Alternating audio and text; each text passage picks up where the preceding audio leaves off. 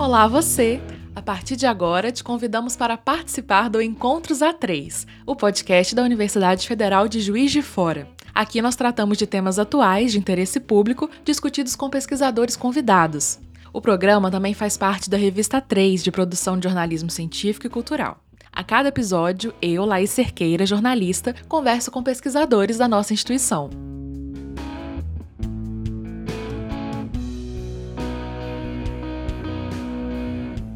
E no episódio de hoje nós vamos falar de um assunto bastante urgente: é o aumento da violência doméstica durante a pandemia de Covid-19. E para falar sobre isso com a gente, nós estamos aqui com a professora Carolina Bezerra, do Departamento de Ciências Humanas do Colégio de Aplicação João 23, que é pós-doutoranda com pesquisas relacionadas à violência de gênero.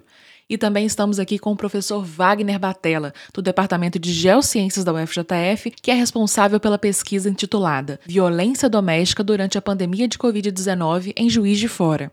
Olá, professores, muito bom recebê-los aqui para a gente debater, né, discutir esse tema tão importante e tão urgente. E eu já quero começar o nosso bate-papo falando da pesquisa que eu acabei de citar do professor Wagner, né, sobre o aumento da violência doméstica nesse período da pandemia.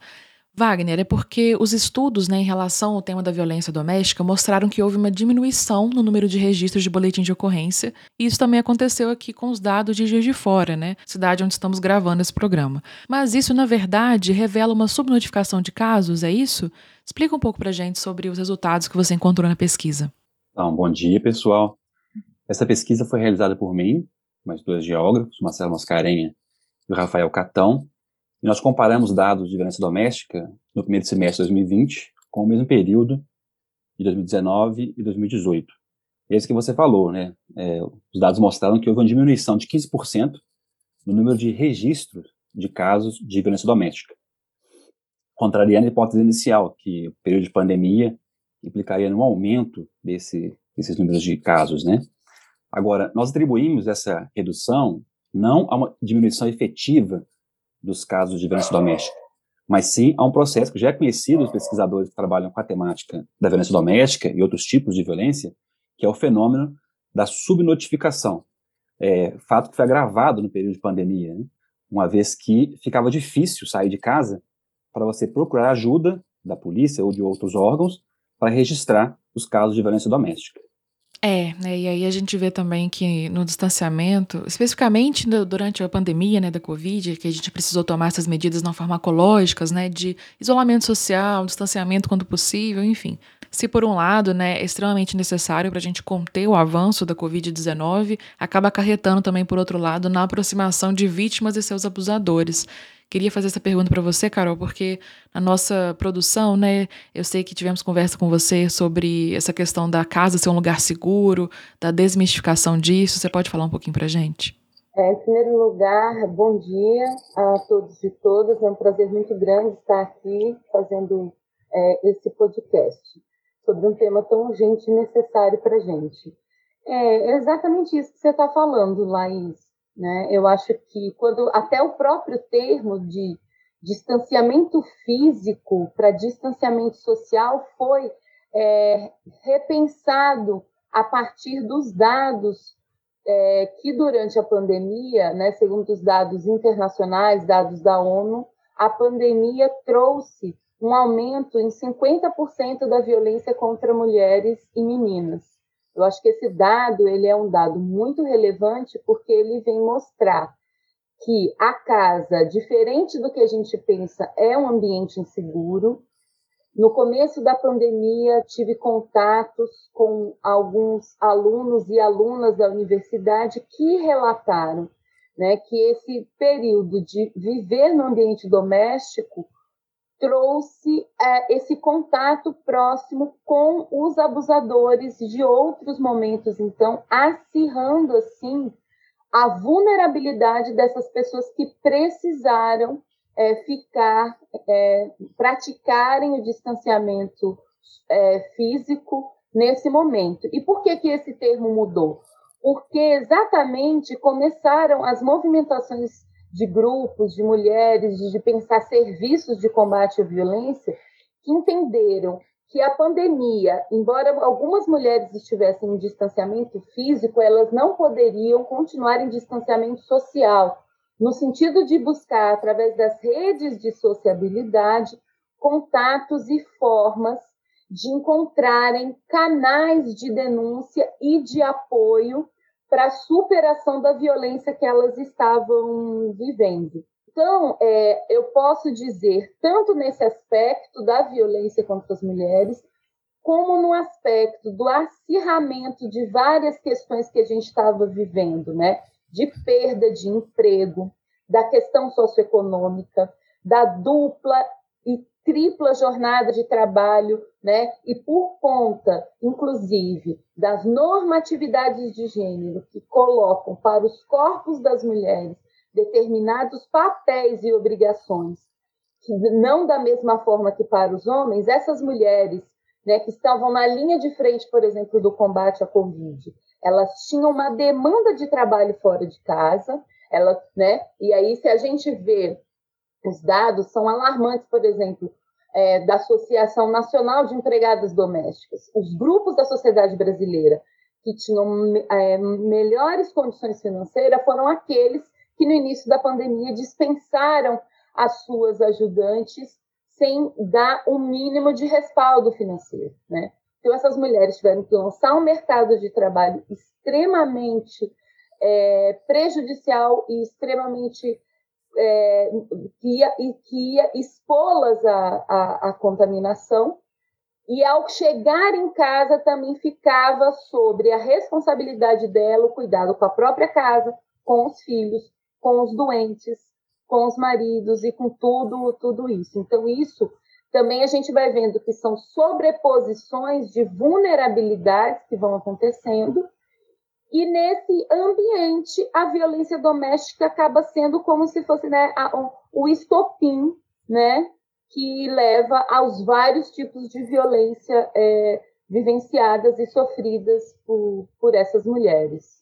E aí, até pegando um gancho, Carol, que você citou dados aí na sua fala, eu queria pegar, aproveitar esse gancho para perguntar para o Wagner. É, professor, os dados da pesquisa também revelaram um aumento de denúncias para os 190 e os 180, né? Você pode falar para a gente sobre isso também? Claro, porque se por um lado houve essa diminuição no número de registros de casos de violência doméstica aqui em Juiz de Fora, uma pesquisa realizada pelo Fórum Brasileiro de Segurança Pública não para a cidade de Juiz de Fora, pensando no Brasil como um todo, mostrou que houve um aumento de 27% no número de, de, ligações para esses dois telefones, o 190 e o Disco Mulher, que é o 180, né, que é o um número voltado para o socorro a vítimas de violência doméstica. Então, assim, fica esse quadro, esse cenário duplo. Por um lado, em Juiz de Fora, a queda do registro de casos de violência doméstica, e, por outro lado, na esfera nacional, tanto é, o incremento, o número de pedidos de socorro pelo telefone, como outros dados que esse relatório também mostra, do Fórum Brasileiro de Segurança Pública, do aumento do feminicídio, que é um tipo de violência doméstica mais difícil de ser ocultada, mais difícil de entrar nessa subnotificação. Então, esse cenário duplo é importante de entender. Uma queda no registro, mas um aumento no número de pedidos de socorro dessas vítimas de violência doméstica. Né? É, queria até retomar um pouco é, do que a Carol falou, voltando aqui para a Carol também. Obrigada, professor, né?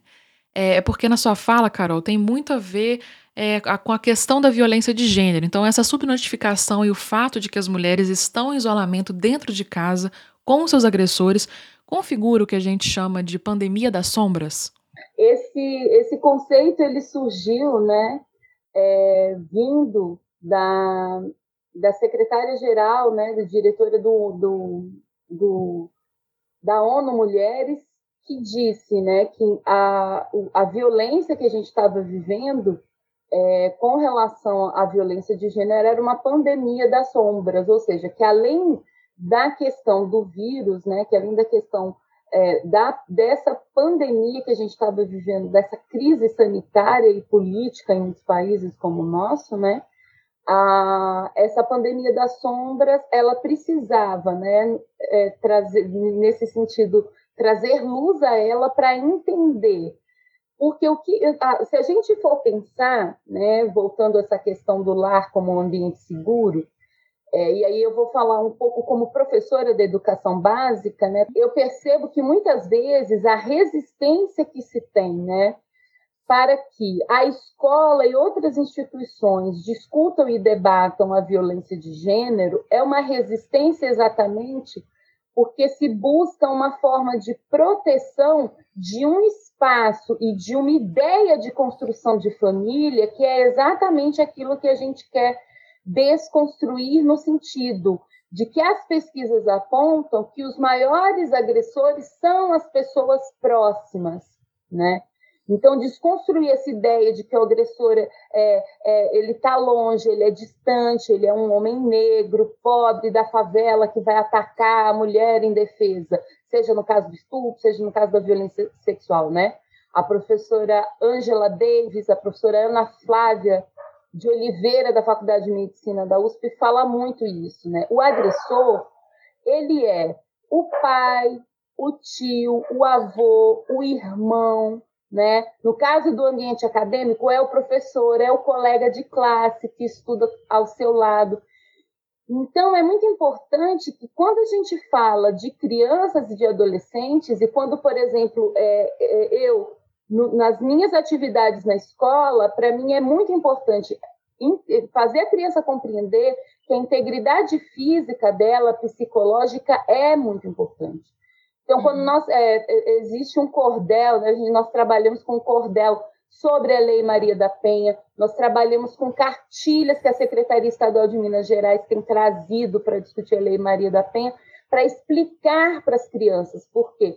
Porque durante muito tempo, e, e, a gente fala violência de gênero, por quê? Porque é uma violência que é direcionada a um determinado corpo exatamente por conta da desigualdade, da dessimetria em que os gêneros, nas relações de gêneros, essa desigualdade de gênero, ou seja, essa desigualdade dos papéis que homens e mulheres desempenham na sociedade é que acabam gerando essa violência. E as Sim. crianças, né, se a gente pensa esse ambiente doméstico, esse, esse ambiente de, de violência, é, as crianças são as mais afetadas, porque elas também é, convivem com essa violência, elas estão vendo essa violência, a, essa violência acontecer. E quando você começa a problematizar essa questão, as crianças começam a falar, as crianças começam a expor, as crianças começam, inclusive, a trazer elementos que nos vão fornecendo é, questões para pensar é, esse fenômeno na elaboração de políticas públicas, no desenvolvimento de metodologias e epistemologias que vão contrariar certas é, questões que estão enraizadas na sociedade brasileira, né? Como o professor Wagner falou outro dia, né? Em briga de marido e mulher ninguém ninguém mete a colher.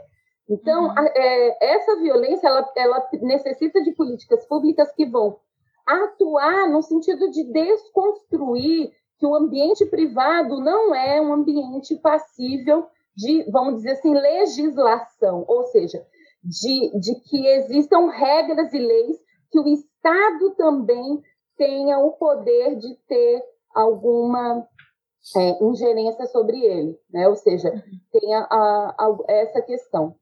Então, eu penso que quando a gente fala é, dessa pandemia das sombras, é trazer né, a visibilidade, porque as crianças e as mulheres nesse ambiente em que você convive mais com o agressor, é, que acaba se juntando, né?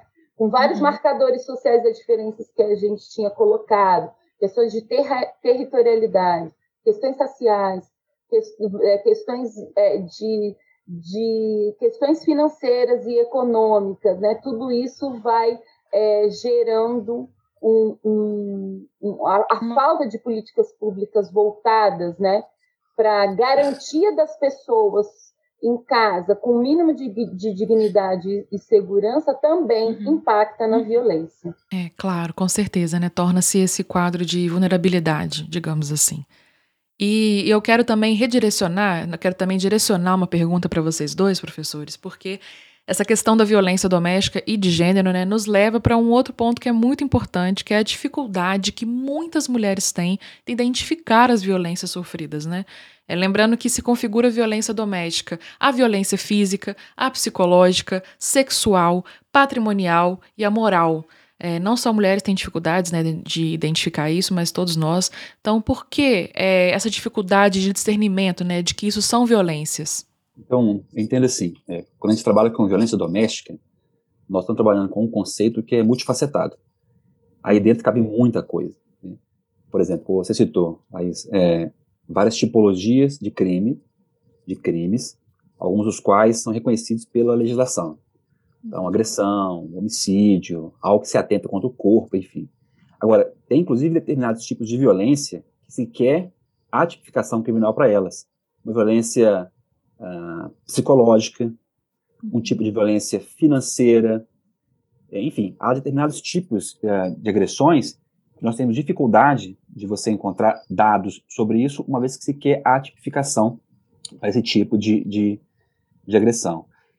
O que tem em comum é que todas elas vo se voltam para a mulher e, em alguns casos, reforçam alguns papéis que, infelizmente, a sociedade relegou à mulher ao longo da nossa história, que é um papel de subordinação à cultura machista, né, que acaba reverberando esses tipos diversificados de violência uh, doméstica. Eu acho que tem, é, a gente tem nos últimos anos uma transformação do conceito do que é violência. Então, é, se a gente diz, dizer que existiam várias práticas, existiam várias formas de tratamento, né, que é, eram direcionadas às mulheres e que durante muito tempo foram naturalizadas como normais, como naturais, como se fosse algo inato, como se fosse algo da própria natureza das relações entre os homens e mulheres, né? E uhum. aí, quando a gente vai trazendo essa discussão, a gente vai desconstruindo, vai mostrando que essas relações, que, né, que o professor Wagner falou do machismo, elas são construídas a partir das interações sociais e culturais, elas são fruto da, da, eh, da cultura e da sociedade, elas não são algo, ah, porque eu sou biologicamente de um determinado é, é, sexo, uhum. eu tenho que passar por isso. Então, desconstruir isso é um, é, demora um tempo muito maior. E também, além do machismo, nós temos formas de relações violentas que estão na base da constituição da sociedade brasileira. Nós somos uma sociedade violenta, nós somos uma sociedade que tem uma herança escravocrata muito forte. Na, no, é, e nessa herança, o castigo corporal sempre foi uma prática naturalizada. Né? Se a gente pegar né, que o, o, escravo era propriedade, que o dono tinha o poder de vida e de morte e poderia fazer com o corpo dele o que quisesse, né, e numa correlação, é, nessa relação, as mulheres e as crianças estariam, né, do ponto de vista é, no campo dos direitos, no mesmo lugar é, do que o escravo, né, as mulheres e as crianças. Então, eu acho que desconstruir essas relações, né? O que algumas pesquisadoras chamam de normatividades e performatividades de gênero, né? A Judith Butler é uma delas. É um desafio muito grande. É, e aí, a partir do momento que você vai fazendo todo esse trabalho de desnaturalizar e de desconstruir, é que vão surgindo as percepções dos tipos de violência. Ou seja, antes uma situação, é, é, né, por exemplo, eu não estava com desejo de ter relação sexual com meu marido, eu estou quase adormecida e eu, esse marido força uma relação. Ah, não, eu sou mulher, meu marido está com vontade. Não, isso já isso vai, isso vai sendo construído. Não, é o meu corpo, eu estou dormindo. Tem uma dimensão do consentimento. Se eu não consinto, é estupro, é violência, né? Da mesma forma, né, aí eu estou dando no âmbito do sexual, da mesma forma, é, é, o meu computador, o meu celular. Então, muitas mulheres relatam que sofrem as violências, né?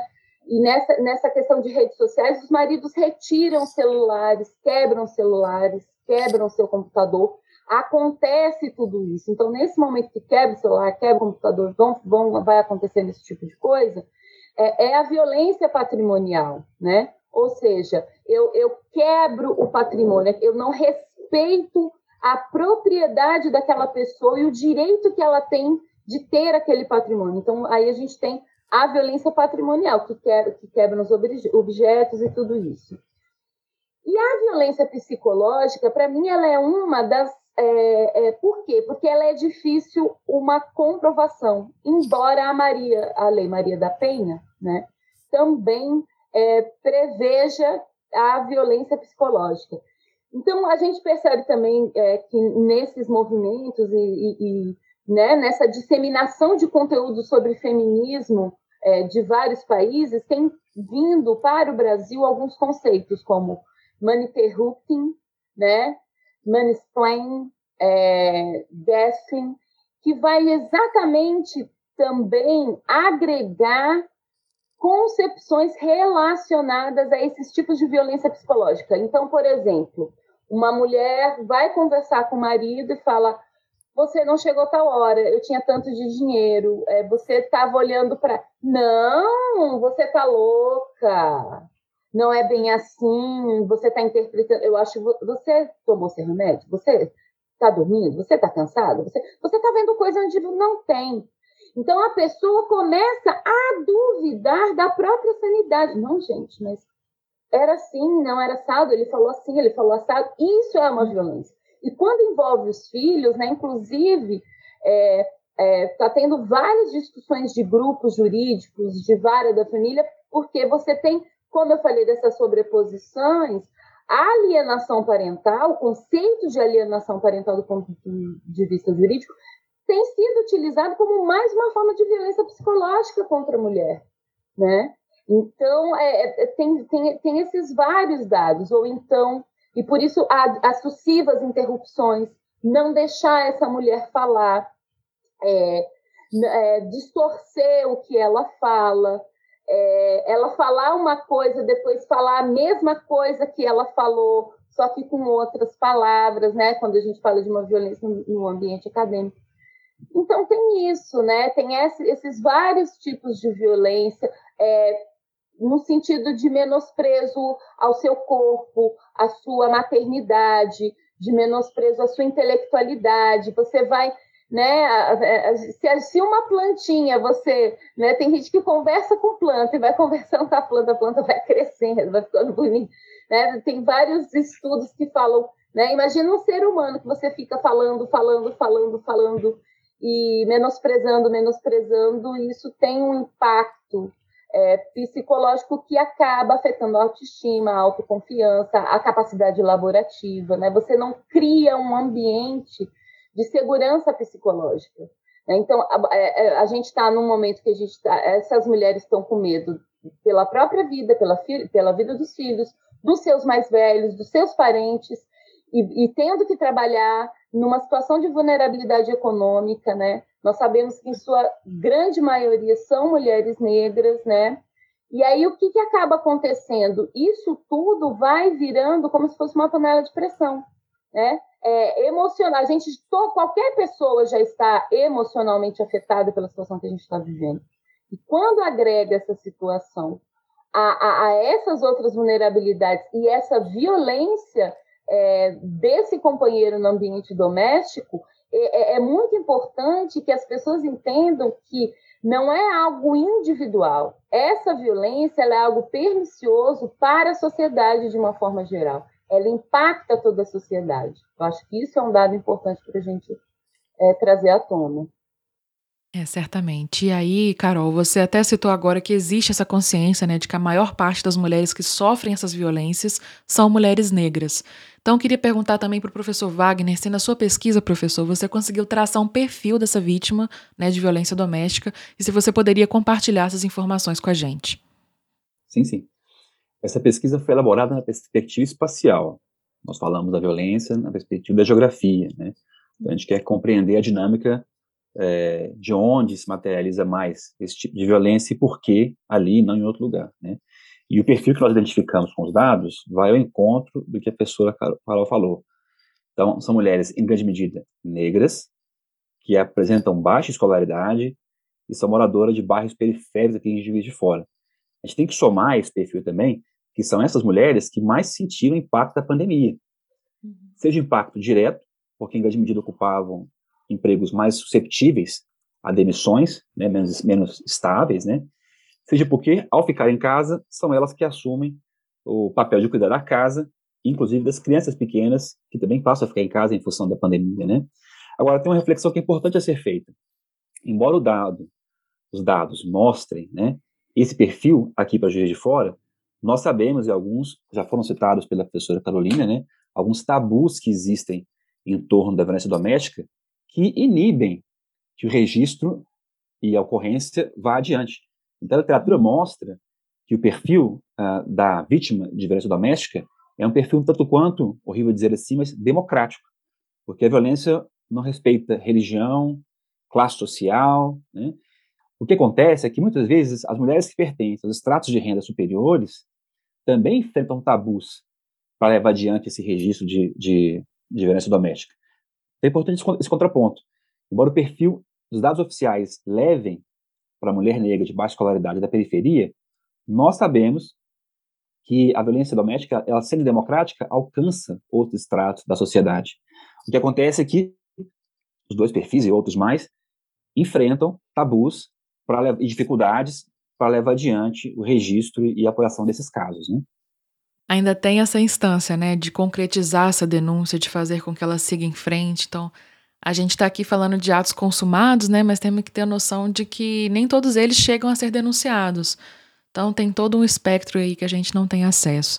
É, e Carol, você, como uma mulher negra, integrante do coletivo Marielle Franco aqui na universidade, o que esse perfil mostra para nós enquanto sociedade? É, eu acho que o, o, o, professor Wagner trouxe um aspecto que é muito importante, né?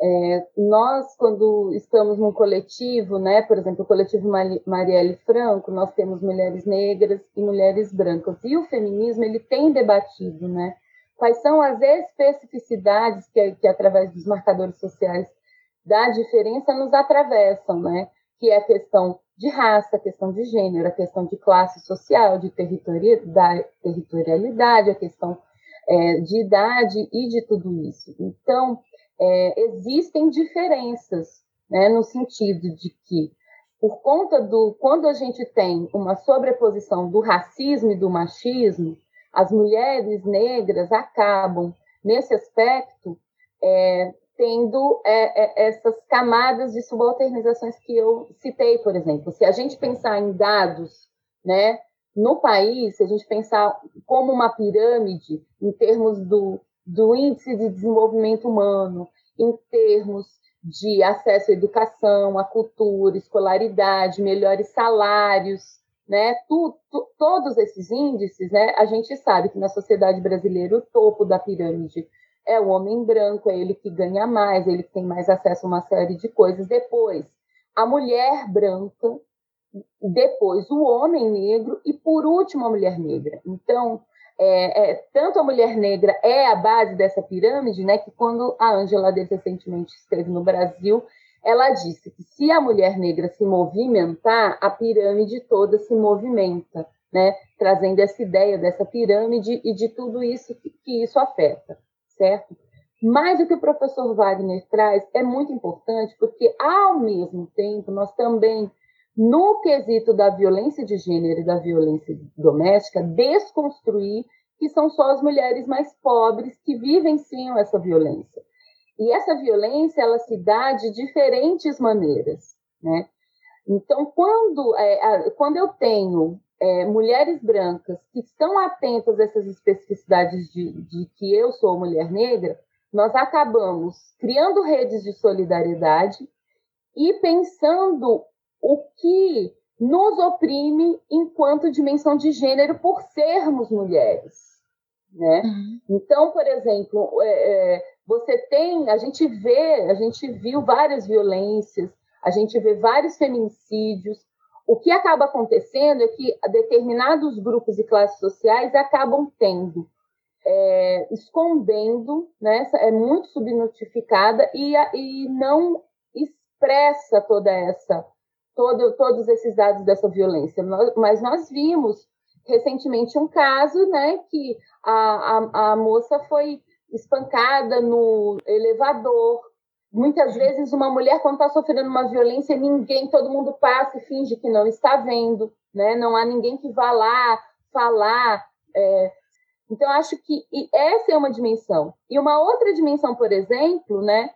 é, os editores de revistas e de acadêmicas e de artigos científicos observaram uma queda de 50% na pandemia da, é, da, na produção das mulheres. Então, olha isso, mesmo quando a gente tem uma determinada mulher que é de uma outra classe social, que é uma mulher é, pesquisadora, né, doutoras, pós-doutoras, também recaíram sobre elas toda uma responsabilidade com relação ao cuidado com os filhos, ao cuidado com as casas, ao, ao cuidado com os mais velhos e tudo isso. Tanto que tem comitês internacionais de pesquisa se reunindo para que, para, entre aspas, desconsiderar no currículo de algumas mulheres para bolsas, para fomentos, para pesquisa, esse período da pandemia, que foi um período nitidamente crítico para diversas pesquisadoras na queda, que, que, se relaciona à queda das suas produções, né? Então, eu acho que, que esse dado também é muito importante. Quando se soma a, a, a mulher negra, aí é o, é o que eu já disse, né? Porque se eu vou ter a interrupção, se eu vou ter a distorção da fala, é, é uma, uma questão que a gente tem falado muito, né? O lugar de fala da mulher é um lugar de fala. Ou seja, o lugar da mulher na sociedade é um lugar de grande silenciamento, como se ela não tivesse o que ser dito. Né? A Lélia Gonzalez é muito interessante a gente falar da Lélia Gonzalez, porque quando ela vai trazer essas discussões, ela fala: o lixo vai falar e numa boa. Então, se a Lélia Gonzalez vai falar e trazer essa frase, o lixo vai falar, e se a gente pensar essa mulher enquanto lixo e associar essa violência estrutural da sociedade brasileira, né, com a herança escravocrata, com a ditadura que a gente vivencia, com uma polícia, né, como uma, com uma polícia que é uma polícia patrimonialista, que é uma polícia que vê o corpo negro como alvo, isso vira um caso urgente no qual nós vemos os direitos humanos das mulheres feridos, né? E aí eu não preciso entrar em detalhes com vocês para a gente falar né, das chacinas nas favelas, para a gente falar, né, da, de uma mulher negra grávida que, que levou, né, que foi alvejada com um tiro, né, Kathy? Então, olha tudo o que a gente está vivenciando, né? são é, corpos puníveis e corpos matáveis, né? Como também a, a, a Judith Butler fala. E a gente acaba percebendo nesse contexto uma necropolítica. Então, assim, a necropolítica é um conceito que vai falar de uma política da morte. Mas se eu estou vivendo uma sociedade que está vivendo uma pandemia, uma crise sanitária e política, eu não tenho nenhuma espécie de incentivo financeiro para que essas pessoas permaneçam em casa em segurança, e eu vulnerabilizo as questões de gênero, a questão do cuidado, de quem cuida das crianças, de quem cuida dos idosos e de tudo isso, eu estou potencializando também o feminicídio, eu estou potencializando também essa violência. Então, a gente pode estender essa, necro, essa concepção de necropolítica também aos corpos das mulheres né, que têm sido violentadas e, que, e muitas das quais têm perdido a vida por conta é, dessa forma de se pensar é, o fazer político e Estado que o Estado brasileiro tem implementado nesse período tão difícil. É, gente, eu gostaria muito, né? Eu tenho certeza que vocês também. Eu gostaria muito aqui de perguntar e ter a resposta de como que nós fazemos para impedir né, o avanço da violência doméstica nesse período tão difícil. Acho que nunca teve um momento fácil, né, no Brasil, um período fácil, nesses quesitos que a Carol citou, que o Wagner também, mas sabemos que esse cenário em meio à pandemia está muito difícil. Então, não existe uma solução mágica, até porque a repressão da lei não é tudo. A gente sabe que, mesmo com medidas protetivas, por exemplo, mulheres são agredidas, violentadas, assassinadas. Precisamos pensar cada vez mais em políticas públicas de apoio a essas mulheres, certo? Então, queria saber o que vocês, enquanto pesquisadores, acham que precisa ser feito. Então, eu penso assim: é, primeiro é romper com essa compreensão de que o combate à violência é meramente questão de polícia. Em primeiro lugar, é sim atribuição do Estado proteger essas pessoas. Então, pensar em é, o acolhimento das vítimas, pensar num treinamento específico para os policiais que acolhem essas vítimas, né? mas principalmente pensar também na estrutura que se faz necessária para acolher essas mulheres. Então, casas especializadas, centros de referência, alojamentos, é crucial que exista essa política de alojamento, porque se você tira a vítima de perto do agressor, você coloca ela onde? Vai para onde depois? Muitos acabam voltando para perto do agressor porque não tem para onde recorrer. Mas a professora Carolina fala uma coisa que eu queria resgatar, que alguns tabus que envolvem a violência doméstica. E um deles é este, né? Que briga de marido e mulher, ninguém mete a colher. Sim, mete sim, porque o problema é social. Ele é coletivo, né? E é um tipo de violência que muitas vezes é acontece na esfera privada. Pode ser o meu vizinho, pode ser o meu familiar, pode ser alguém muito próximo de mim. Estou falando de medida repressiva e de papel da sociedade. Agora, tem outra dimensão, que eu tenho lido um pouco sobre isso, eu acho importante a gente pensar no médio e longo prazo. O ideal que fosse rápido, obviamente, né? Que é uma transformação nas representações que acontecem com as mulheres, sobretudo. Então, a gente tem visto isso engatinhar, mas ganhar, ganhar é, é, visibilidade, como política pública, inclusive, de empoderamento das garotas, de conscientização de que elas são mais, podem ser mais do que a sociedade propõe, né? Então, isso é crucial para transformar essas representações que são feitas sobre o papel da mulher na sociedade contemporânea e, principalmente, como está sendo discutido aqui, das mulheres negras, né? Olha, eu concordo com, com o professor Wagner, né? Eu penso que uma mulher que sofre violência, ela já está do ponto de vista psicológico, psíquico, emocional, muito abalada. É, existe muita culpa, muito medo e muita vergonha dessas mulheres criarem a iniciativa, né? É, é, imagina, é, é o pai dos seus filhos, é a pessoa que você escolheu muitas vezes para construir uma vida e você ter que expor publicamente de que essa vida tem problemas e de que você está em sofrimento é muito doloroso. Então, o que acaba acontecendo? Se essas mulheres chegam em espaços que elas não são acolhidas, o acolhimento, a escuta é fundamental.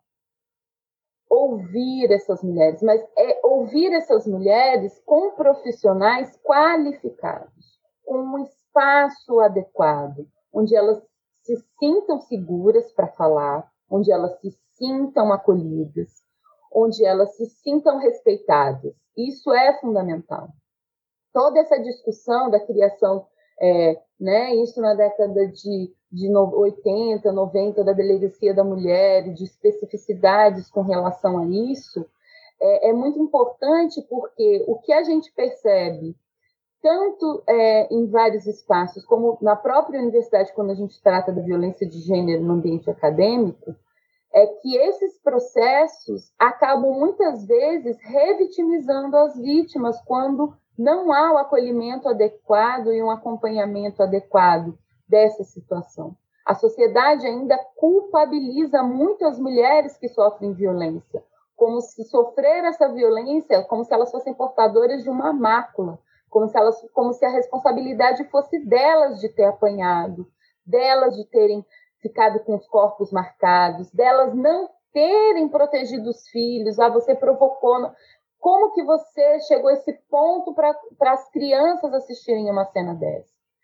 Então, a primeira coisa é, é dizer para essa mulher: a culpa não é sua. Isso é muito importante. A primeira coisa. Quando a gente olha nos olhos de uma mulher que está sofrendo violência e fala: você não tem culpa, você não é responsável por essa violência. Isso não deveria estar acontecendo com você. Nenhum ser humano deve ser tratado dessa forma. Eu acho que isso é muito importante. É, então, esse acolhimento, né? É, é, é, é, é importante ter outras mulheres acolhendo, mas eu também penso que em locais que vocês tenham esses homens, a gente também precisa desconstruir, porque você pode ter uma mulher que vai acolher uma mulher de uma forma agressiva.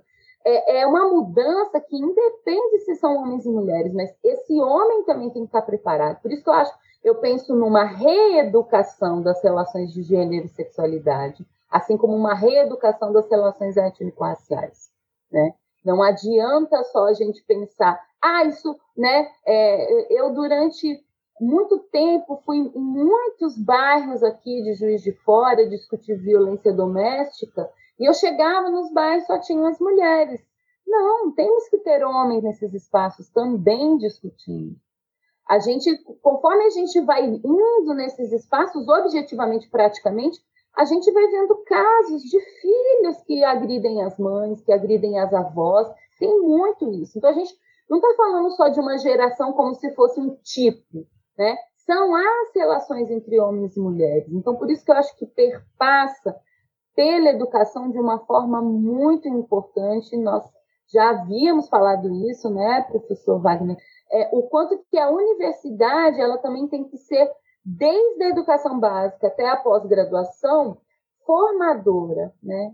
Ela tem que ser, tem um papel comunicacional, que eu acho que é importante, de campanhas de conscientização, tem um papel da universidade, essa pesquisa, uma pesquisa excelente, como a do professor Wagner. A extensão tem que buscar formas de é, divulgação científica dessas pesquisas né, e, e, e, auxiliar a elaboração de políticas públicas no, no, município. Acho que o tripé da universidade, ensino, pesquisa e extensão está aí para isso.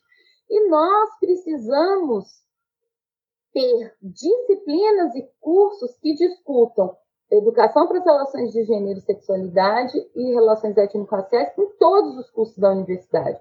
Para um jornalista, um médico, um advogado, um professor, nos seus espaços de trabalho e nas suas práticas, nas suas aulas, possam desconstruir o que foram séculos de naturalização da violência contra a mulher na nossa sociedade, né? E a violência de gênero desse modo. Eu penso nesse sentido.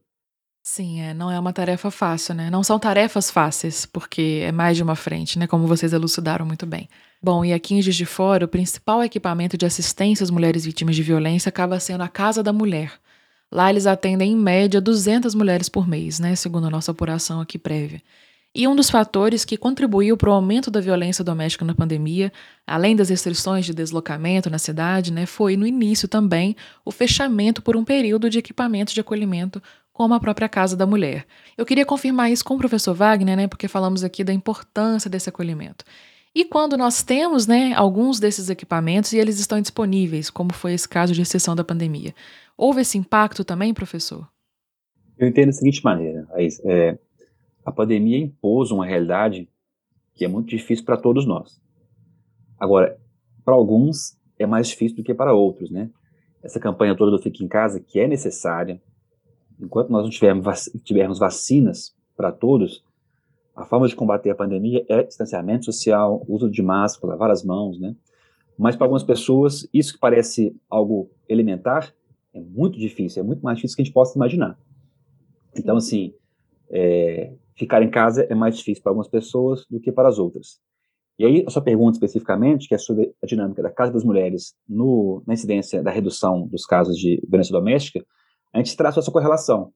Porque no primeiro semestre de 2020, no início da pandemia, foi um dos equipamentos que ficaram fechados, e é importante reiterar aqui, rendo meu reconhecimento à Casa das Mulheres, que é um equipamento importantíssimo na cidade, né? Mas é, o fechamento da Casa das Mulheres, naquele período, que foi necessário para combater a pandemia, é, se agravou com a ausência de outras políticas públicas que pudessem substituí-lo. Eu uhum. faço essa reflexão também, de que o fechamento da Casa da Mulher, das Mulheres foi necessário, mas a ausência de uma cobertura, esse equipamento, né, dificultou ainda mais se levar adiante qualquer pedido de socorro, qualquer tipo de registro né, que essas mulheres estavam sofrendo violência doméstica em casa. Então, faço assim essa correlação de que o fechamento da Casa das Mulheres implicou nessa queda do número de registros é, de casos de violência doméstica. Até porque, venhamos e convenhamos, é um tipo de equipamento mais especializado no acolhimento dessas mulheres. Há uma diversidade de serviços ali ofertados que não se refere apenas ao registro do caso em si, mas ao acolhimento psicológico, encaminhamento para um órgão judiciário, né? Então, foi um, um dano que a gente atribui, sim, a esse fechamento da Casa das Mulheres. É, é mais uma instância, né, que acaba incorrendo nessa carência de políticas públicas durante a pandemia, fora dela também, né, mas como a falta desse suporte no momento também precarizou ainda mais. Atualmente, quero reforçar para você que está nos ouvindo, a Casa da Mulher aqui em Juiz de Fora está funcionando normalmente de segunda a sexta, de 7 às 17 horas, né? Igual o professor Wagner ressaltou, lá eles contam com profissionais para atendimento psicológico, social, né, orientação jurídica. Então, se houver violência física e ou sexual, a vítima é encaminhada para a delegacia de mulheres. Então, desde março deste ano, de 2021, a instituição, a Casa da Mulher, né, está funcionando no antigo prédio da Defesa Civil, que é localizado na Avenida Garibaldi Campinhos, no bairro Vitorino Braga. Outras informações você também pode conseguir no meio, por meio do telefone 32 DDD 32 3690 7292. Vou só repetir: DDD 32 3690 7292. Então, além disso, né, atualmente nós contamos com a Lei Maria da Penha, também já citada especialmente pela Carol, que visa estipular a punição adequada e coibir atos de violência doméstica contra a mulher. Reforçando também, né, como já citado aqui também pelo Wagner, em caso de violência, ligue 180 à Central de Atendimento à Mulher. No caso de violência doméstica, no caso desse tipo de violência que mencionamos aqui, também existe esse canal, o 180 180.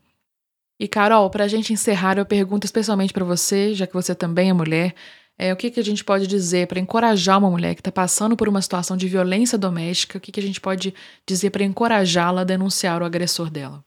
Olha, é, é, eu gostaria de falar assim sobre isso, que eu acho que, que é importante, né? O, o professor Wagner também já assinalou, que eu acho que quando uma mulher toma coragem e vai denunciar, ela precisa ter uma rede de apoio muito forte para ela é, dar continuidade a essa denúncia e, to, e, e realizar todos os, todas as ações e procedimentos que vão decorrer.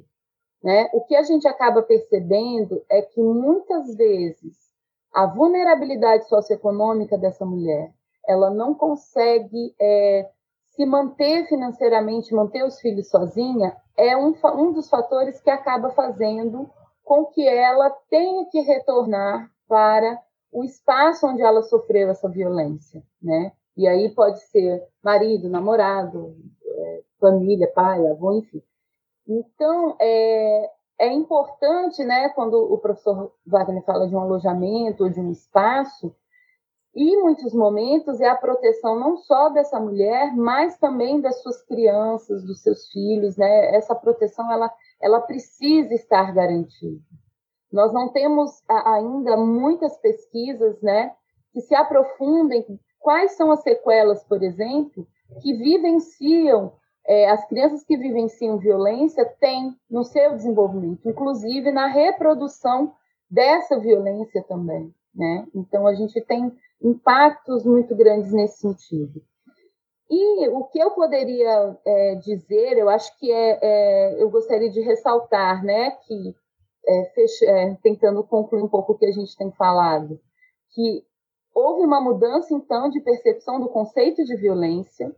Eu entendo que as redes sociais foram importantes para isso, né? Então a gente é, é muito importante a gente lembrar que houve hashtags e que houve movimentos que levaram muitas mulheres a denunciar as violências e o abuso que elas vivenciaram, não só no presente, mas em vários momentos da sua vida. Se a gente lembrar a hashtag meu amigo secreto, né, na, na qual elas colocavam a hashtag e iam denunciando situações de violência na infância, na adolescência, é, né, é, depois teve a hashtag Meu Professor Abusador, Meu Primeiro Assédio, é, buscando problematizar esses assédios e essas violências em contextos em que elas eram crianças, em contextos que elas ainda não tinham dimensão de que aquele ato praticado contra elas era violência.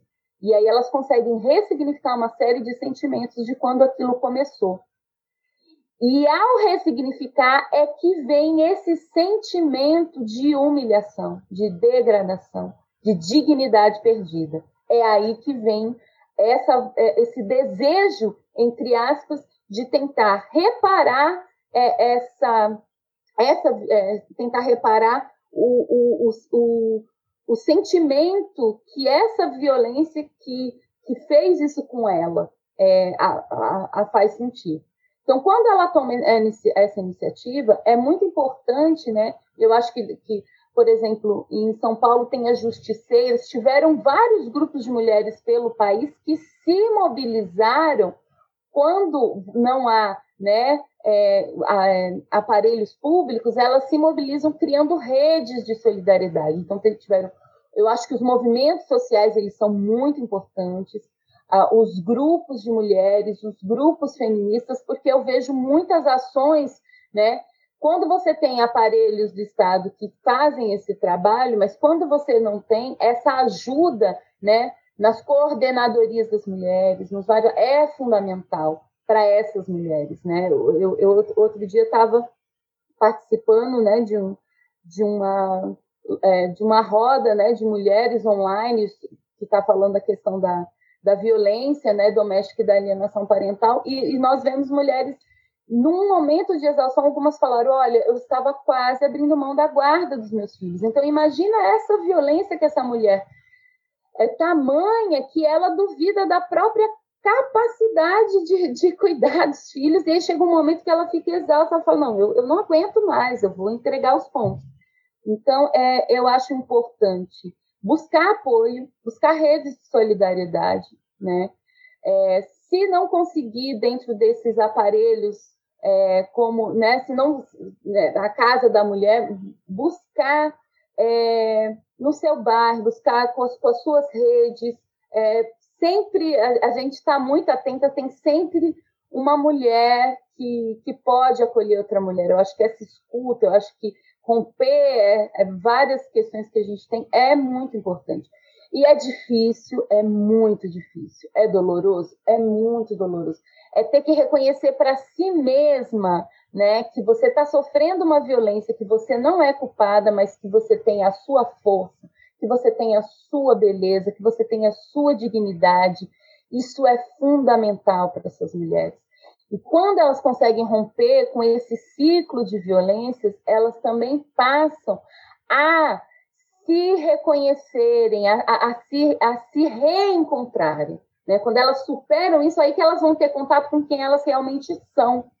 Porque toda, todas essas, todos esses traumas vai afastando de si mesmas, da sua beleza, do seu potencial, de exercer a sua maternidade, a sua maternagem de forma produtiva, colorida, bonita, com alegria, com amor, né? Quando a gente rompe essa ideia de que é, né, o amor não é aquilo, né? Eu não preciso de ninguém para me amar, eu preciso me amar no primeiro lugar, eu preciso me aceitar, né? E, é, eu, eu, não mereço passar por isso, não é digno o que estão fazendo comigo. Aí você vai se fortalecendo. E geralmente é, é, esse fortalecimento é um fortalecimento individual, mas é também um fortalecimento coletivo, porque você começa a perceber que você não é a única que está vivendo aquilo e que aquilo é muito mais comum do que você pensa, não é algo individual. É também é um problema individual meu, Carolina, porque eu estou sendo agredida. Mas a partir do momento que eu vou conversando com outras mulheres e vou vendo as outras formas de violência e agressão, eu vou percebendo que são os mesmos mecanismos que estão me ferindo, que estão ferindo aquela mulher. São às vezes os mesmos xingamentos, as mesmas práticas, as mesmas ações. Né? Quando a gente começa a comparar essa violência, a forma, a linguagem que vários homens utilizam, a gente fala, opa, é igualzinho. Um padrão. É, é um padrão. Então a gente vê esse padrão. E quando a gente pode é, se distanciar disso, olhar para isso e começar, inclusive, a tratar isso como dados, né? Isso vai nos fortalecendo e nós acabamos tendo força para romper esse ciclo de violência. Mas o que é importante, sozinha nós não conseguimos romper. Bom, não tenho nem palavras, né, para agradecer toda essa sua fala, não só essa, todas as outras. Estendo também o meu agradecimento ao professor Wagner. Muito obrigada, professores. Infelizmente, nós vamos ficando por aqui. É um assunto que renderia muito mais, né? Mesmo sendo um assunto sério e pesado. Eu fico feliz a gente ter esse espaço aqui, essa oportunidade de conversa, que não vai ficar somente entre nós, né? Ficará disponível para as pessoas. Então, eu espero que possa ajudar, além de elucidar várias questões. Então, muito obrigada. Estamos nesses espaços né, da universidade, a gente tem esse compromisso de refletir as nossas pesquisas, os nossos trabalhos para a sociedade, enquanto universidade. Então, eu agradeço a vocês por participar né, desse ciclo, que a gente cada vez mais expanda esse diálogo. Fiquem à vontade né, para fazer as falas finais de vocês, caso vocês queiram. É, deixo aqui né, firme o meu agradecimento. Eu queria agradecer vocês também pelo espaço, pelo diálogo, importantíssimo isso, né? Com prazer conhecer e conversar com a professora Carolina seguimos adiante com as pesquisas, conversas, atividades de extensão, né, na luta. Com certeza, professor Wagner, foi um, prazer também muito grande conhecê-lo. Quero parabenizar mais uma vez pela, pela pesquisa tão necessária, tão importante, parabenizar a Laís, a Yara, parabenizar a equipe da universidade que também está trazendo esse assunto à tona, que é tão importante. E dizer isso, seguimos juntos, né? Homens e mulheres, docentes da universidade. Com certeza estou aberta a projetos, a parcerias, né?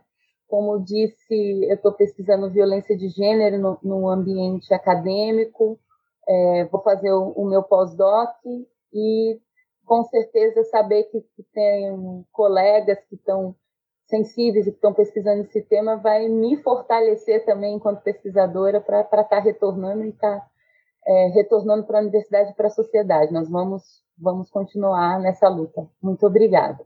É, reforçando né, o nosso agradecimento à Yara, Yara Maia, que é a nossa produtora, ralou bastante para a gente falar aqui hoje. O Encontros A3 sempre conta com pesquisadores do FJF para conversar sobre temas de interesse público. Lembrando novamente que esse é um papel da universidade democratizar o acesso à ciência e ao conhecimento que é produzido aqui. Se você conhece alguém que se interessa ou está precisando ouvir sobre esse tema, por favor, indique esse podcast, indique esse episódio. Os seus comentários, impressões, sugestões também são todos bem-vindos. Converse com a gente pelas redes sociais oficiais do FJF. Esse podcast, né, o nome denuncia, ele é vinculado à revista 3 da UFJF de jornalismo científico e cultural. Você pode acessar o conteúdo da revista no site revista3.ufjf.br. Lembrando também que no portal oficial da universidade, que é o fjf.br, e no portal de notícias, você tem acesso também a matéria de divulgação científica. Então acompanhe também o nosso material no site da revista, no site da UFJF. Sempre teremos lá matéria de divulgação científica falando com pesquisadores, então fica de olho. Por hoje, ficamos por aqui. Um abraço e até breve.